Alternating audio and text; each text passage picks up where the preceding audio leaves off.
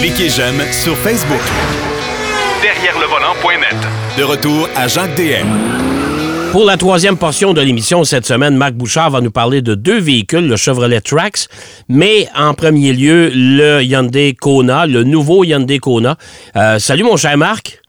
Salut, mon cher. Bon, t'es dans le bout de, de Ponolta, de Massawippi. euh, c'est dans les cantons de l'Est, ça? Oui, effectivement, je suis euh, à Hyers Cliff, c'est aux côtés de Stansted, dans le coin de Magog et tout ça. Et je suis obligé de te dire qu'au moment où je te parle, je suis face au lac, il fait un beau soleil, Bon. il y a pire d'envie. Bon, ben écoute, faut en profiter parce qu'à partir de demain puis jeudi, il fait pas beau. Bon, Ah, c'est ça. je te le dis tout de suite, fait que profites-en.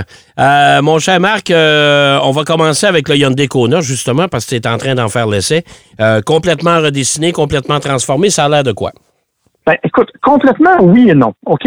Complètement du point de vue physique, oui, c'est vrai. faut savoir qu'on utilise la même plateforme qu'on utilisait pour l'ancien qu'on a. On l'a juste, on nous a dit, on a fait une évolution de l'ancienne plateforme. Bon, Euh, on n'a pas été capable de donner plus de détails sur cette évolution technique-là, donc on peut prendre pour acquis que c'est à peu près la même chose que ce que c'était auparavant. Ouais. La différence, c'est essentiellement esthétique. Euh, on, se, on se retrouve avec un véhicule qui est beaucoup plus gros, mais beaucoup plus gros, qui est plus gros dans toutes les proportions. Il est plus haut, plus long, plus large. Il y a un empattement plus long aussi. Donc, on est avec un véhicule qui a des dimensions un peu plus imposantes. Et euh, la bonne nouvelle, c'est que ces dimensions-là, ben, on les a utilisées à l'intérieur du véhicule. Donc, on a maintenant un dégagement, entre autres pour les jambes arrière, qui a agrandi de 77 mm, OK. qui en, qui en fait le plus grand de sa catégorie. OK. Que Ça, c'est une bonne nouvelle parce que dans l'ensemble, le véhicule a a pas tant grossi, mais on a été capable de maximiser ça, tout comme on a maximisé aussi le- le- l'espace de chargement à l'arrière. Donc, on a quelque chose de plus polyvalent avec des tablettes que l'on peut mettre à différentes hauteurs. Ça nous permet d'utiliser le, le- le total, si tu veux, espace de chargement. Et ça, c'est une bonne nouvelle. OK. Euh, pour le reste, écoute, on arrive avec un véhicule qui a vraiment changé de look.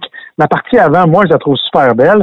La particularité de ce véhicule-là, en fait, c'est qu'on a commencé par dessiner la version électrique avant de dessiner la version à essence. Oui, parce que quand on le regarde comme ça, là, les premières photos, on a l'impression que c'est un véhicule électrique seulement. Ben, c'est ça. Mais c'est pas le cas parce qu'on a gardé la même motorisation. Je vais y revenir. Mais donc, on a dessiné la première version électrique. Puis, euh, parce c'est à partir de là qu'on a fait la version à essence. On se retrouve donc avec quelque chose qui, tu, le sais comment ce que c'est, un véhicule électrique, là. Il y a quelque chose d'un peu euh, extraterrestre dans la forme. là. Oui. Euh, oui. donc, par contre, c'est plutôt joli. On a mis, par exemple, une bande complète de lumière d'aile en avant qui sert de feu de jour, euh, pleine largeur. Donc, ça vient donner une perspective beaucoup plus imposante au véhicule. Euh, on a fait, bon, à l'arrière, le haillon a été redessiné, nouveau pare-choc, euh, un échappement à double embout. Euh, tu sais, on a vraiment là amélioré considérablement le look. Euh, on arrive aussi avec huit nouvelles couleurs, Ben, huit couleurs au total, donc plutôt donc trois nouvelles Oui. incluant la possibilité d'avoir un véhicule qui est de, euh, à duotone, si tu veux.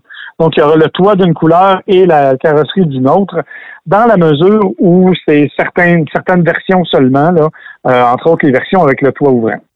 OK. Mais ça, c'est assez particulier. C'est, c'est un peu ce que Nissan avait, avait initié. C'est les, ce sont les premiers qui avaient initié ça, les, les fameux toits blancs avec euh, Piomini qui faisait ça aussi.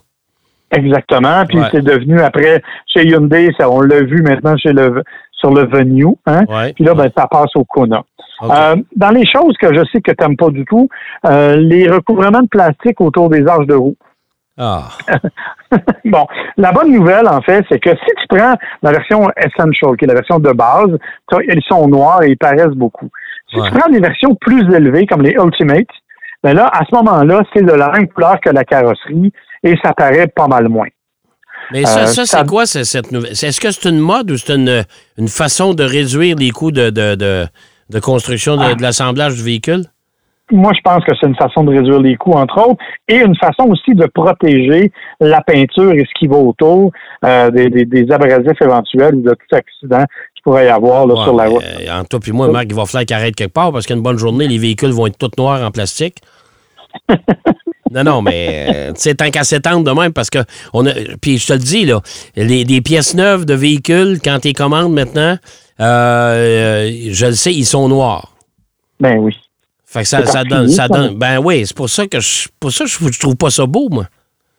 Ouais, non. Mais comme je te dis, euh, au moins les, les- la- la- Ouais. sur les versions les plus élevées, c'est de la couleur carrosserie.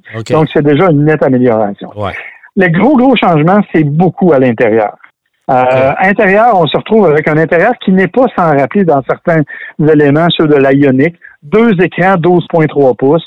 Euh, un devant le conducteur avec les jauges traditionnelles, au milieu pour avoir l'infodivertissement, euh, écran tactile, un système d'infodivertissement qu'on a amélioré, qui est beaucoup plus rapide qu'il ne l'était, et qui permet maintenant de faire les mises à jour par la voie des airs. là.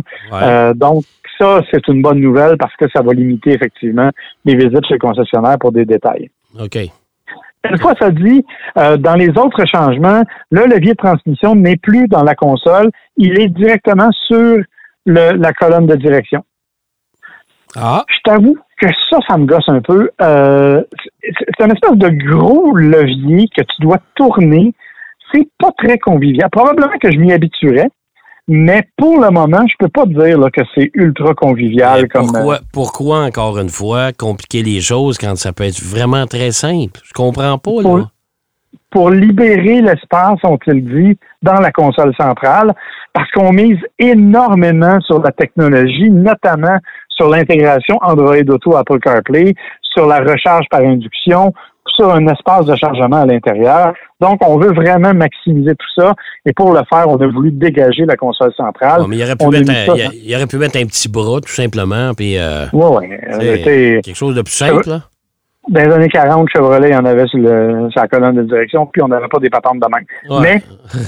Mais, mais, Ah. mais bon, écoute, c'est pas, il faut s'y habituer. là. On finit par le faire, mais c'est pas, c'est pas nécessairement là, intuitif au départ.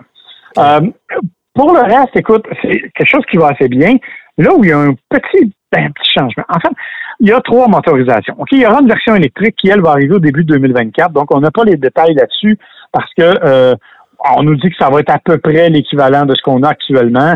On parle de 201 chevaux actuellement. Ce serait aux alentours de 210 pour la nouvelle version, mais on n'en sait pas plus. OK? OK. On n'a pas voulu rien dire, puis euh, s'il y aura un événement subséquent à cet effet-là. En revanche, les moteurs, ce sont les mêmes que le Kona actuel. Donc, le moteur 4 cylindres 2 litres de base, Ouais. OK, qui lui n'est pas encore disponible, va être disponible dans quelques semaines, OK, euh, parce que, bon, ça arrive plus tard. 147 chevaux, 132 livres pieds de couple, euh, ça, ça change pas, il n'y a aucun changement là-dessus.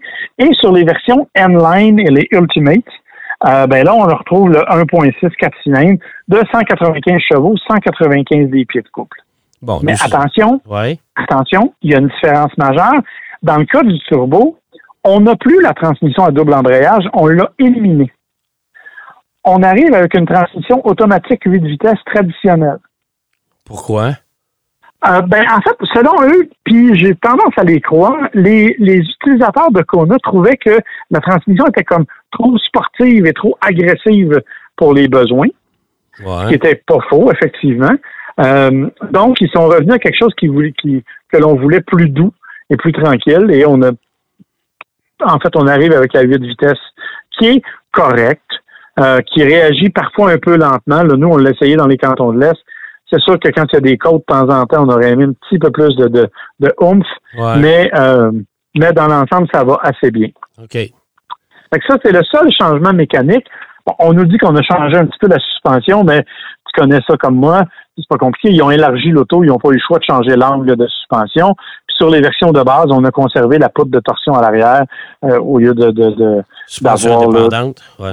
Ouais, c'est sûr. Ça, c'est sur les plus hautes versions. OK. Rouage intégral, ben, il est optionnel sur les versions d'entrée de gamme. Il est de série sur les versions N-Line et Ultimate.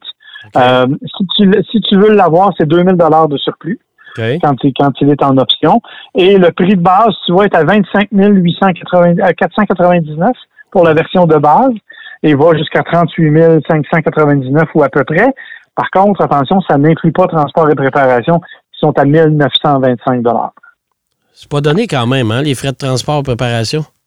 Non, puis rajoute à ça 720 dollars de frais différents, là, taxes, euh, de climatisation puis autres patentes. Là. Dans la réalité, là, au 25 900 pièces ou à peu près, tu rajoutes un 2500, 2600 pour avoir ton prix hors taxe, bien sûr. OK. Ça, ça, ça, faudrait en parler à un moment donné, les frais de transport et préparation. Ouais. J'ai j'ai- j'ai C'est- un petit peu de misère avec ça. En tout cas, regarde. trouve, je trouve ça cher pas mal, là. Je suis d'accord. Ouais. Euh, tout ça pour dire que finalement, écoute, le Kona, ça va bien. C'est un petit véhicule qui va bien, qui est maniable. Euh, c'est monté dans les versions Ultimate sur des roues de 19 pouces. Je t'avoue que euh, dans les dans les nids de poule, j'ai trouvé ça un petit peu violent, les roues de 19 pouces, là, Ouais. par moment. Mais bon, dans l'ensemble, c'est assez rigide, ça se comporte assez bien. Pas grand-chose à reprocher à ce petit véhicule-là. Puis chez Hyundai, bien entendu, on espère que ça va être extrêmement populaire, là, du genre le troisième plus populaire de la gamme, c'est ce qu'on souhaite. OK, puis ça devrait arriver chez les concessionnaires sous peu. Ben écoute, ça arrive euh, cette semaine et la semaine prochaine pour la version 1.6.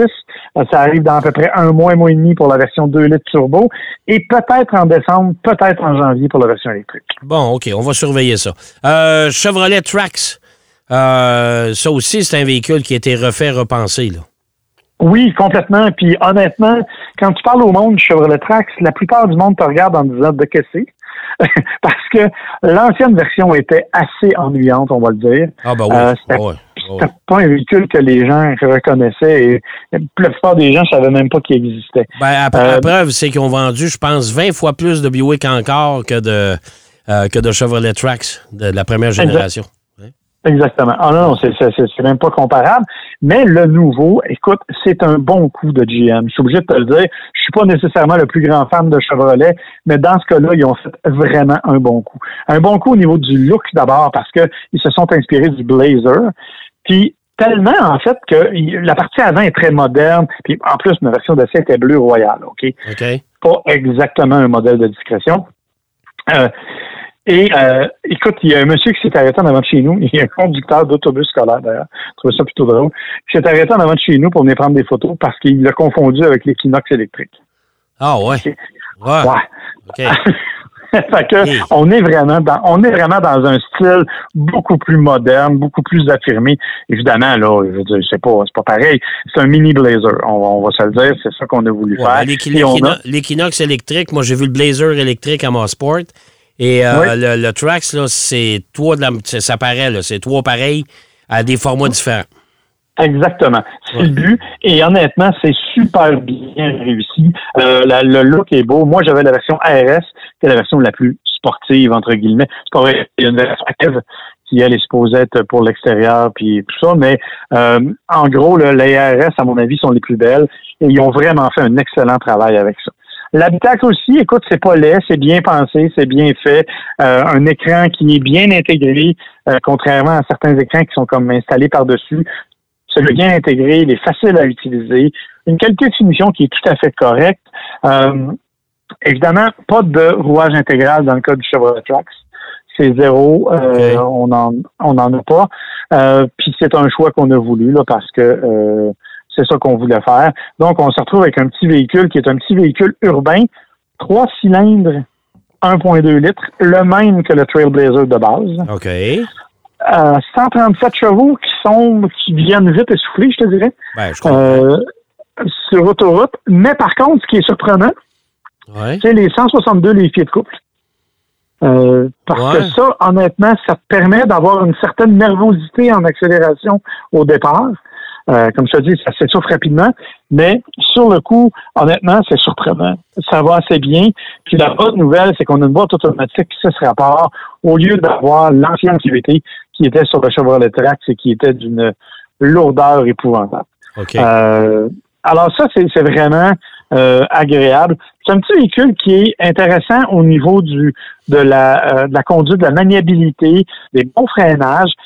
C'est vrai qu'en conduite sur autoroute, tu ressens rien. La direction n'est pas précise du tout, mais en revanche, en conduite urbaine, ça va très bien. Ça fait tout à fait le travail et ça t'amène où tu veux euh, sans problème. Donc, c'est un petit véhicule intéressant à 24 000 quelques cent dollars la version de base. Euh, c'est un des moins chers de sa catégorie. Euh, honnêtement, c'est assez bien réussi de ce point de vue-là. Euh, moi, je pense que c'est bien. Le plus cher est à peu près à 30, 31 000 dollars, quelque chose comme ça. C'est un concurrent, je te dirais, du Hyundai Kona, moins le rouage intégral. Et c'est bien réussi. Il faut aimer le genre Chevrolet. Euh, L'intérieur est définitivement identifié Chevrolet. Là, si tu passes pas aux côtés de ce qu'ils font. C'est joli, c'est mignon. Pour moi, c'est un bon move de la part de Chevrolet. Ils ont fait un excellent travail en rajeunissant ce véhicule-là. Mais là, on vient de parler du Kona. On parle d'un Kona à, 20, à 25 000 à peu près. Euh, Ça veut dire que c'est très concurrentiel, là. Totalement. On est exactement dans les mêmes prix. Et comme je te dis, c'est sûr que si tu veux le Kona en version intégrale, tu vas le payer un peu plus cher. Euh, mais on est à peu près dans les mêmes prix et dans le même type de véhicule. Euh, à peu près la même puissance si on prend la version de base, hein, parce que Ouais. Euh, comme je te disais, là, le, le Kona avec le moteur 2 litres est pas vraiment plus puissant, au contraire que, le- que, que l'autre, puisque euh, le Trailblazer a 137 chevaux, puis le, le Kona en a 147. Bon. On est dans le même monde. Là. Ouais. Euh, fait que honnêtement, l'avantage, avantage, euh, je te dirais, Chevrolet pour le couple, avantage Hyundai pour le- le- la puissance. Dans l'ensemble, ce sont deux véhicules qui sont effectivement très comparables et très concurrentiels. Je te dirais que le Kona a quand même une petite coche en avant, mais le Chevrolet Trax m'a énormément surpris. J'ai beaucoup, beaucoup aimé ce véhicule-là. Bon, ben, coudonc, deux bonnes notes pour deux véhicules quand même qui sont dans un registre de- de prix, dans un catalogue de prix quand même qui est abordable. Ça, c'est une bonne nouvelle. Merci, mon cher Marc. Ben, ça me fait grand plaisir, mon cher. Continue à profiter de ton lac et puis, euh, comme je te dis, annonce de la pluie demain. Fait que profite-en allègrement. OK? oui, demain, je reviens à la maison, fait que ça me dérange pas. Bon, ben, de toute beauté, mon cher. On se reparle la semaine prochaine. Bye bye, bonne semaine. Bye bye. Marc Bouchard qui nous parlait de deux produits concurrentiels, le nouveau Kona 2024 et le Chevrolet Trax qui s'est refait une beauté. Euh, enfin, on parle de véhicules qui sont quand même relativement abordables. Ça, c'est le fun. Des véhicules entre 25 et 30 000, là, je commence à paillir ça. J'espère que l'émission vous a plu. C'est déjà terminé en ce qui nous concerne. Je vous donne bien sûr rendez-vous la semaine prochaine. Toujours même heure, toujours le même poste pour une autre émission de Derrière le volant. Soyez prudents. Derrière le volant.